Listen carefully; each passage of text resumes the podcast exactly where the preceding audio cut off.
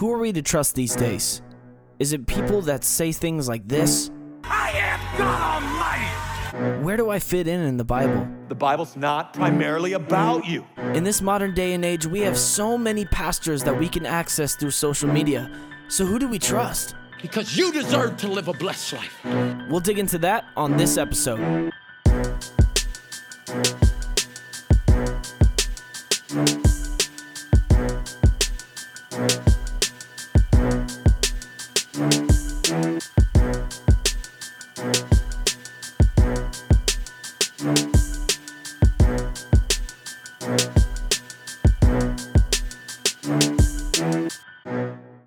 Going on, everybody? This is Tanner here with the Vision Project, the founder and the vessel of the Vision Project, directed by our Lord and Savior Jesus Christ. I want to thank you so much personally for being here today. Um, it is just a great pleasure to have you joining us here today. And if this is your first time, I just want to give you a little bit of clarity here. I am not somebody that is a heretic hunter. I am not a heresy hunting channel, nor do I desire to chase after false prophets and to just point the finger and give no compassion or grace towards them. That's not my desire whatsoever. But what I am going to be covering today is a little bit against what a lot of people think. And so this might, you know, flare up some of your um, emotions. You know, this might be something that you don't necessarily like. Um, but what we're covering today is really a common failure in teaching of the scripture. It's a common thing that we see. It's common in large churches. It's common in prosperity gospel teaching churches. It's very common in this modern day and age. And that being people placing themselves in scriptures as well as teaching that we are the new Israel. There is a huge problem with that, and we will dig into that in this episode. But for now, let's hit that intro. Welcome to the Vision Project, a place where we strive to give hope and understanding of who Jesus is. We hope today's episode guides you to a better understanding of who He is and how much He loves and cares for you. Have a wonderful day.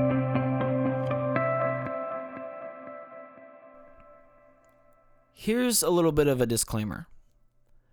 I myself have struggled with this previously and fight very, very hard now in the present time to figure out how I can avoid making this mistake again. We live in a modern day and age where we have so much access to teaching, which is a huge blessing. But with huge blessings can also come great curses. Like, we can cause ourselves to either be in such a great place because of all the access that we have and the tools that we have, or we can be in such a large pit because of the accessibility that we have with various tools, such as the internet. The internet can either be something that you use to glorify God, to learn more about God, to research about God, to glorify Him through everything. Or the internet can be your downfall. It can be your trigger finger. It can be something that you run to to find security. It can be something that you run to in order to gain information so that you can be seen as somebody that's smart.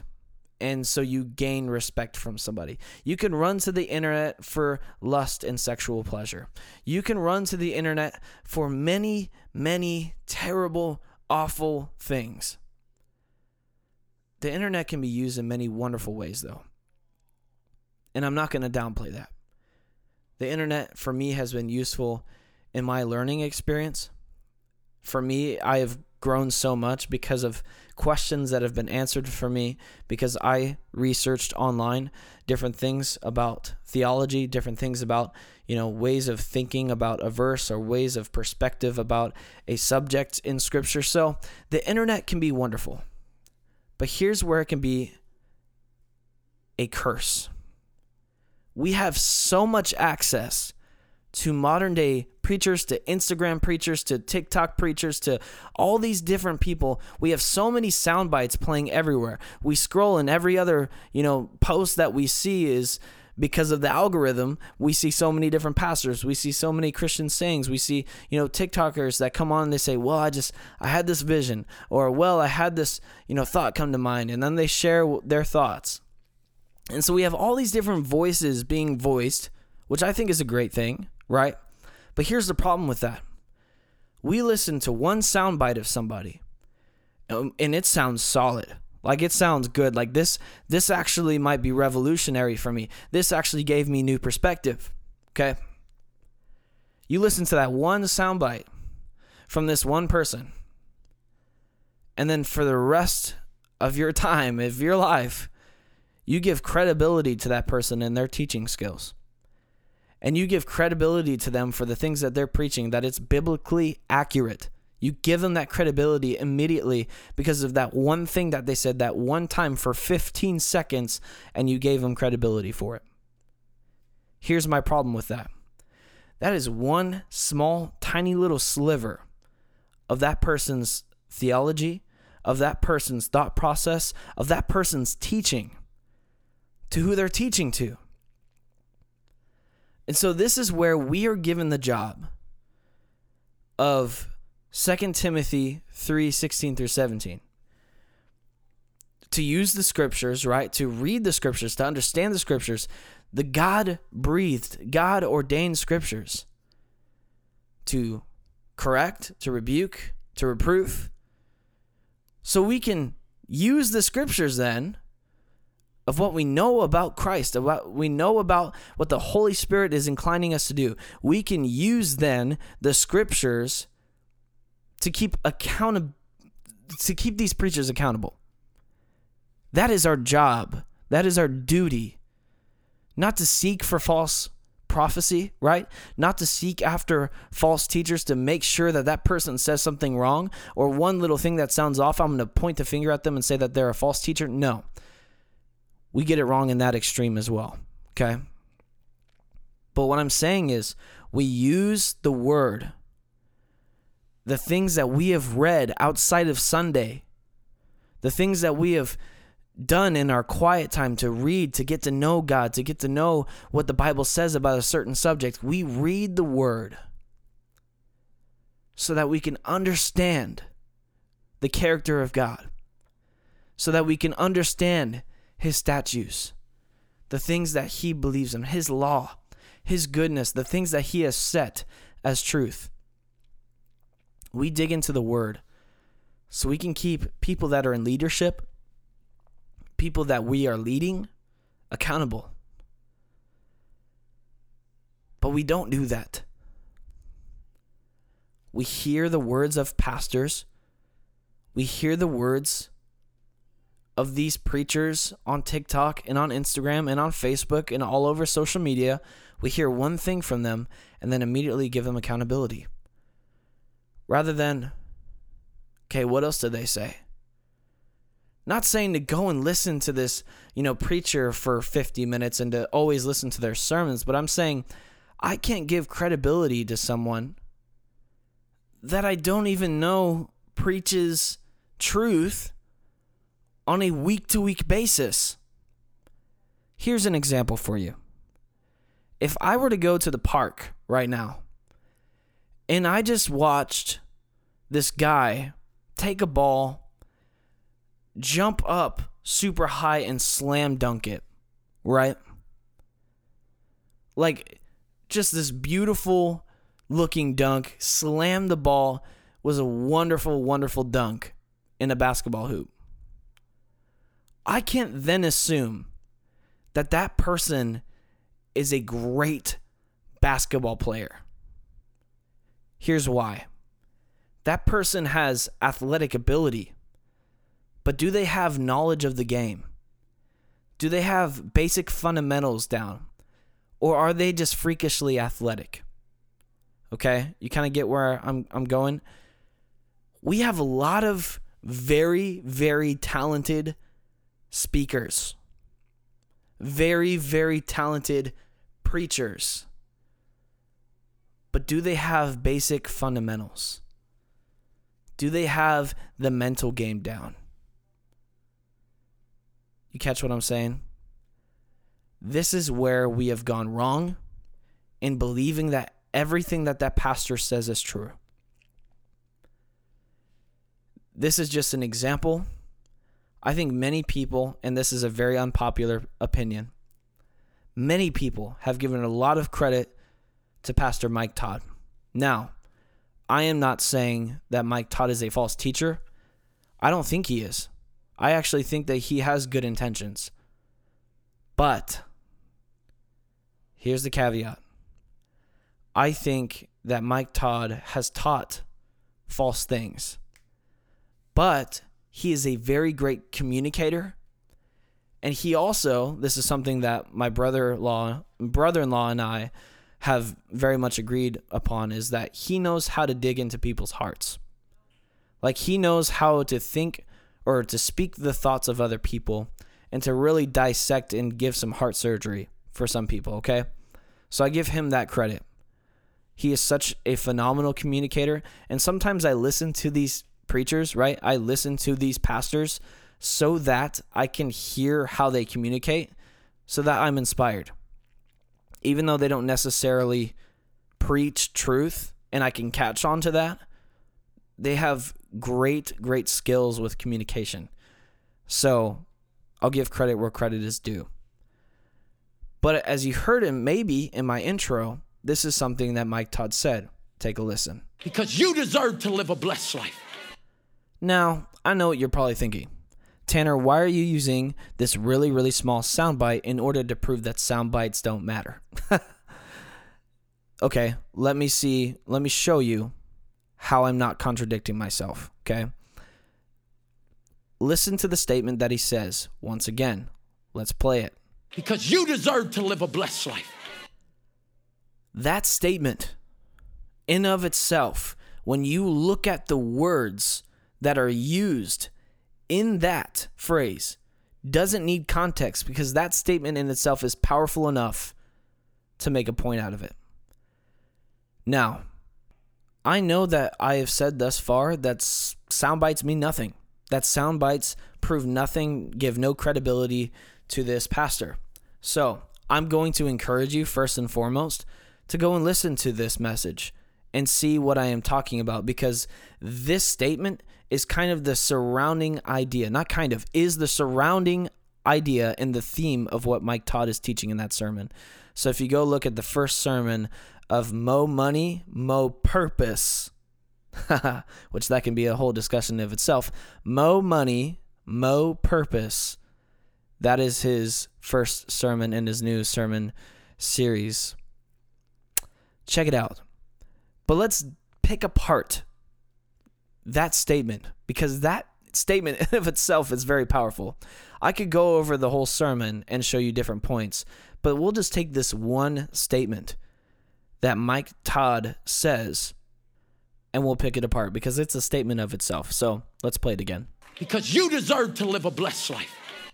So, what Mike Todd is prefacing is the rest of this message, the rest of what I'm about to say, is all in the preface of you deserve to live a blessed life. Do I deserve to live a blessed life? Do I deserve it? Let's read Ephesians 2, where it says this And you were dead in the trespasses and sins in which you once walked, following the course of this world, following the prince of the power of the air, the spirit that is now at work in the sons of disobedience, among whom we all once lived in the passions of our flesh, carrying out the desires of the body and the mind, and were by nature children of wrath, like the rest of mankind. But God, being rich in mercy because of the great love with which He loved us, even when we were dead in our trespasses, made us alive together with Christ. By grace you have been saved, and raised us up with Him, and seat us up with Him in heavenly places in Christ Jesus. So that in the coming ages he will show the immeasurable riches of his grace in kindness towards us in Christ Jesus. For by grace you have been saved through faith, and this is not your own doing. It is the gift of God, not a results of work, so that no one may boast. For we are his workmanship, created in Christ Jesus for good works, which God prepared beforehand that we should walk in them. What is that? What does that passage right there say about me deserving to be blessed? Because what it was prefacing before in the first couple of verses in verses 1 through 4 and we're uh, excuse me 1 through 3 it is saying that I in my own life have followed the passions of my flesh carrying out the desires of my body and I was by nature a child of wrath a child of wrath and what is it that saves me how am I saved? Well, let's see. In verse 7 says, so that in the coming ages he might show the immeasurable riches of his grace in kindness towards us in Christ Jesus. Verse 8 For by grace you have been saved through faith. This is not your own doing. So my own actions never earned me anything. My own actions deserved wrath by nature, I was a child of wrath because that's what I belonged to was wrath. I deserved nothing. I earned nothing. There was nothing that I could have done to possibly earn that. What was it? God's grace. He was rich in mercy. So I myself don't deserve the blessings of God. I don't whatsoever. Romans. It's another work of Paul, inspired by the Holy Spirit. It says this But now the righteousness of God has been manifested. This is verse 21. Apart from the law, although the law and the prophets bear witness to it, the righteousness of God through faith in Christ Jesus for all who believe. For there is no distinction, for all have sinned and fall short of the glory of God. Verse 24, and are justified by his grace as a gift through the redemption that is in Christ Jesus, whom God put forward as a propitiation by his blood to be received by faith. This was to show God's righteousness because in his divine forbearance he had passed over former sins very similar passages explaining why I, me, I don't deserve to be blessed. I haven't earned the blessings of God, but I've been offered the blessings of God. So I don't deserve to be blessed. I haven't earned to be blessed. There's nothing that I could do to give me blessings of God. I exist, and God's love, His richness and mercy with which He loved us, offered us that free gift of salvation, that gave us that grace, that gave us that mercy, so that we could receive salvation. So then it isn't me that justifies myself from my past life. So, no, Mike Todd, I don't deserve to be blessed. I've been giving. I've been given the blessings of life. So this is where we kind of drop into where we see these sound bites don't matter. And you might say, well, how does how does your soundbite have any sort of credit? Like how how can you give credit to that soundbite? What if the rest of what he says is true? That statement in itself proves that the rest of his message is all based on the preface of I deserve to be blessed. So there's the issue. There's the problem. But here's a part of Mike Todd's sermon that actually sounds good. Now, if I, I take this sound bite, you might think, wow, I need to go and listen to that sermon because that has some truth in it. So let's play this part that actually sounds fire. Can I say it to you in a point? Money should never be the focus, it should always be the fruit. Mm, speak it. If money is your focus Mm-hmm. on social media, every day I get up and I see all these entrepreneurs and hustlers and grinders, and most of us follow them. Check. They have made money the focus and not money the fruit. Sheesh. If you make money the focus, you will start to make it your idol Mm-hmm. That's very true. and you will worship that thing. Yep. But for us as a church, we said, we're not focusing on money. That's good. We're focusing on what God has called us to focus on. And what is that transformation in Christ? Can I say it simpler? We focus on people. Okay. It's stuff like that that sounds really good. And if that were to pop up on your Instagram right now, you would be like, dang, that's fire. Like, it would for me too. Like, I listen to that, I'm like, yeah, that's good. That's good, Mike Todd. That's awesome. But if you were that one person that heard that soundbite one time and then forever gave credit to this speaker, you might fall into a pit theologically. Because if I give credit where credit isn't due, I can fall into a very, very, very dark space. And the reason for that is because if I don't clearly know the scriptures, if I don't understand the statutes of God, then what I do then is I create this divot in my walk of God that I trip up on because I give credit to preachers that don't have credibility in their biblical teaching. And so here's another soundbite that you'll hear from Mike Todd, and it's kind of whack. Let's hear it. A lot of the things that we believe don't come from scriptures.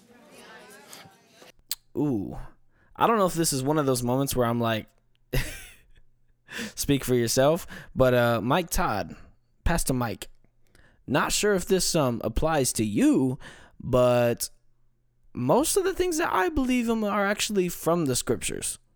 So, because that's what I believe in. So, if I believe in something, usually I believe in all of it. So, okay. All right. Anyways, I'll give you some grace on that one. Carry on.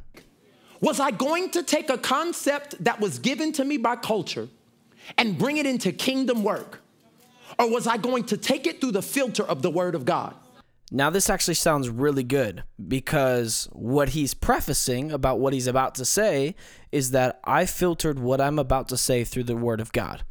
That I actually use the Word of God in order to believe in what I believe in. So, okay, let's see what you say.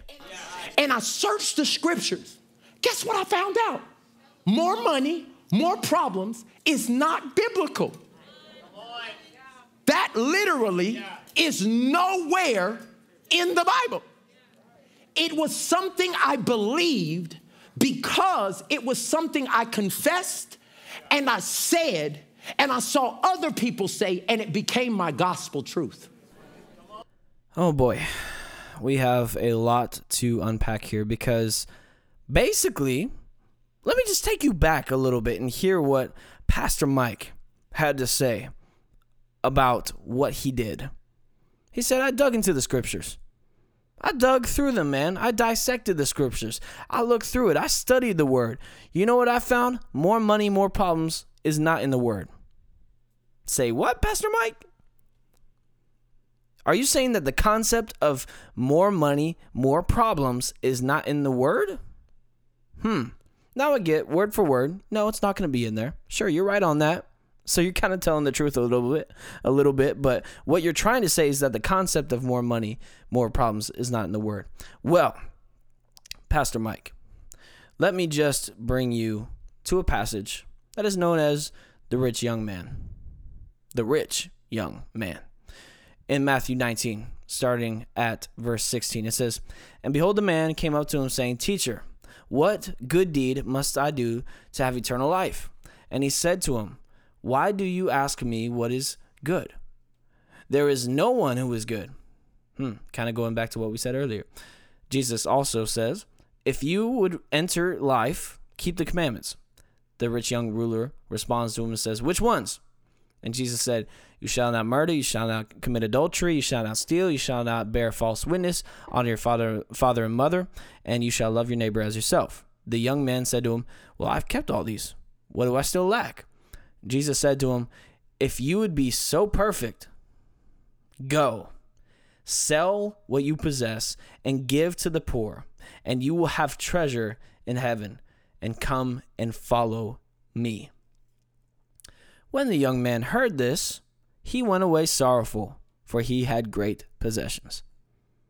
So the rich young ruler, the, this rich young man, okay, hears that he can follow Jesus, that he can have eternal life if he were to go and to sell his possessions and give money to the poor. Hmm. Verse 23. This is also what we got to dig into. It says this And Jesus said to his disciples, after this had happened, Truly, I say to you, only with difficulty will a rich person enter the kingdom of heaven. Verse 24 Again, I tell you, it is easier for a camel to pass through the eye of a needle than for a rich person to enter the kingdom of God. Here's the problem. If you preface what you're about to say by saying, I have read the word, I have dug into the word, and the word does not say this, and the word says it, it's heretical. It's a heretical statement. This is the problem that our modern society has fallen into, especially Christians, especially young Christians, is they will pass these pastors on social media, they'll hear what they say, and they'll give credibility to them from then on forward. Please, for all of my audience members listening to this, do not give credibility to somebody immediately when you haven't tested the scriptures yourself. This cannot become your truth. The things that they say cannot become your truth unless it aligns with the scriptures. This is the great problem that we have. What is the solution then? I read the word. I get to know the character of God. I get to know who Jesus is. Here's another thing I won't pull up the soundbite, but Mike Todd says that poverty is evil in that same sermon. I am not joking. That is word for word what Mike Todd says. Poverty is evil. Look it up. Now, I get that maybe God didn't want us to live in poverty. And if, at first, maybe. Maybe that was something that God was not desiring for us to take part in originally in Eden. Was he intending that? Maybe not. But poverty, saying that poverty is evil. Okay. Who was Jesus then? Was Jesus living in great wealth? Was Jesus just handing out checks to people that are around? Was Jesus making it rain dollar dollar bills, y'all, as he's walking down the city streets? I don't think so. Jesus was a Jewish carpenter, homeless. he says, I have no place to lay my head. Mike Todd in your sermon, you say more money equals more purpose. False doctrine, my friend. And again, my brothers and sisters, I am not saying that Mike Todd overall is a false prophet. I don't think he's necessarily intending for this as some others I might categorize as this. I don't think he's on that level yet. I think that he has good intentions. Okay? But sometimes good intentions doesn't mean good morals or good understanding of the word. But man, pray for him.